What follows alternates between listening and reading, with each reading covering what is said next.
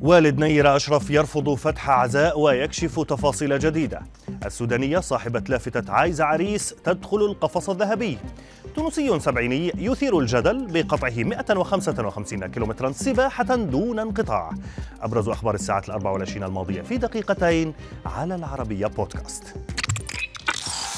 نبدأ من مصر حيث ما زالت قضية مقتل فتاة المنصورة نيرة أشرف تتصدر حديث منصات التواصل الاجتماعي. وجديد القصة هو رفض والدها استقبال المعزين حتى تتم محاكمة الجاني. موقع مصراوي نقل عن أشرف عبد القادر والد الضحية قوله إنه رفض طلب القاتل بالزواج من نيرة كونها لا زالت صغيرة ولا تريد الارتباط الآن وتريد الاهتمام بمستقبلها التعليمي. مشيرا إلى أن الجاني اعترف أمام النيابة أنه كان يخطط لقتلها منذ شهر رمضان. رمضان الماضي فيما نقلت تقارير عن جيران القاتل قولهم إنه لم يكن سوي العقل حيث كان يبدو انعزاليا جدا لافتين إلى أن شخصيته تدل على تعاطيه مواد مخدرة. لرغبتها في قطع صلاتها به بأي شكل من الأشكال قدمت ابنة الملياردير الأمريكي إيلون ماسك طلبا للمحكمة بهدف تغيير اسمها. تقارير أمريكية نقلت عن ابنة ماسك قولها إنها لم تعد ترغب بالعيش مع والدها ولم تعد ترغب بالارتباط به بأي شكل أو صلة أو طريقة مشيرة إلى أنها طلبت من محكمة في مقاطعة لوس أنجلوس تسجيل اسمها الجديد وفقا لوثائق المحكمة المتاحة عبر الإنترنت فيما لم يتم تقديم توضيح لسبب الخلاف بينها وبين والدها. الرئيس التنفيذي لشركة تسلا. بعدما أثارت ضجة واسعة قبل أشهر عندما ظهرت في شارع عام حاملة لافتة كتبت عليها عايزة عريس حققت فتاة سودانية عرفت إعلاميا باسم فتاة الأسطوب أو فتاة الموقف رغبتها في الزواج. إسلام محمد احتفلت بزواجها في العاصمة الخرطوم وسط حضور لافت من الأهل والأصدقاء فيما لاقى عرسها تفاعلا كبيرا على مواقع التواصل حيث انهالت عليها التبريكات والتهاني.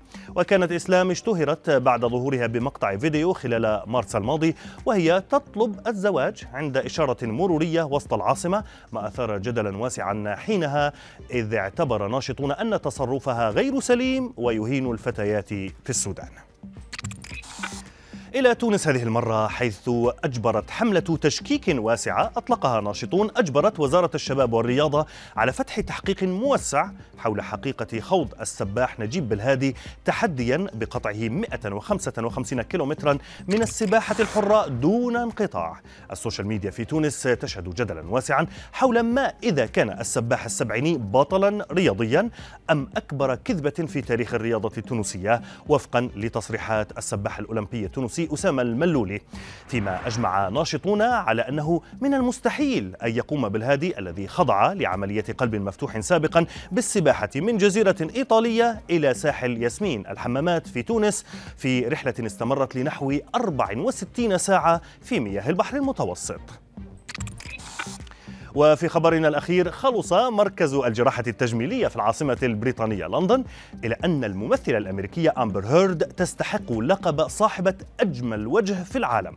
الباحثون في المركز استخدموا في دراستهم هذه النسبة اليونانية الذهبية للجمال المعروفة باسم بي والتي تحدد ما يعتبر النسبة المثالية لميزات الوجه من ناحية قياس التفاصيل والمسافات وتحليل ملامح مثل العيون والشفاه وشكل الوجه. مشيرين إلى إلى أن طليقة جوني ديب كانت الأقرب بنسبة 92% من المعايير المثالية للجمال متخطية نجمة تلفزيون الواقع كيم كارداشيان والممثلة سكارليت جوهانسون.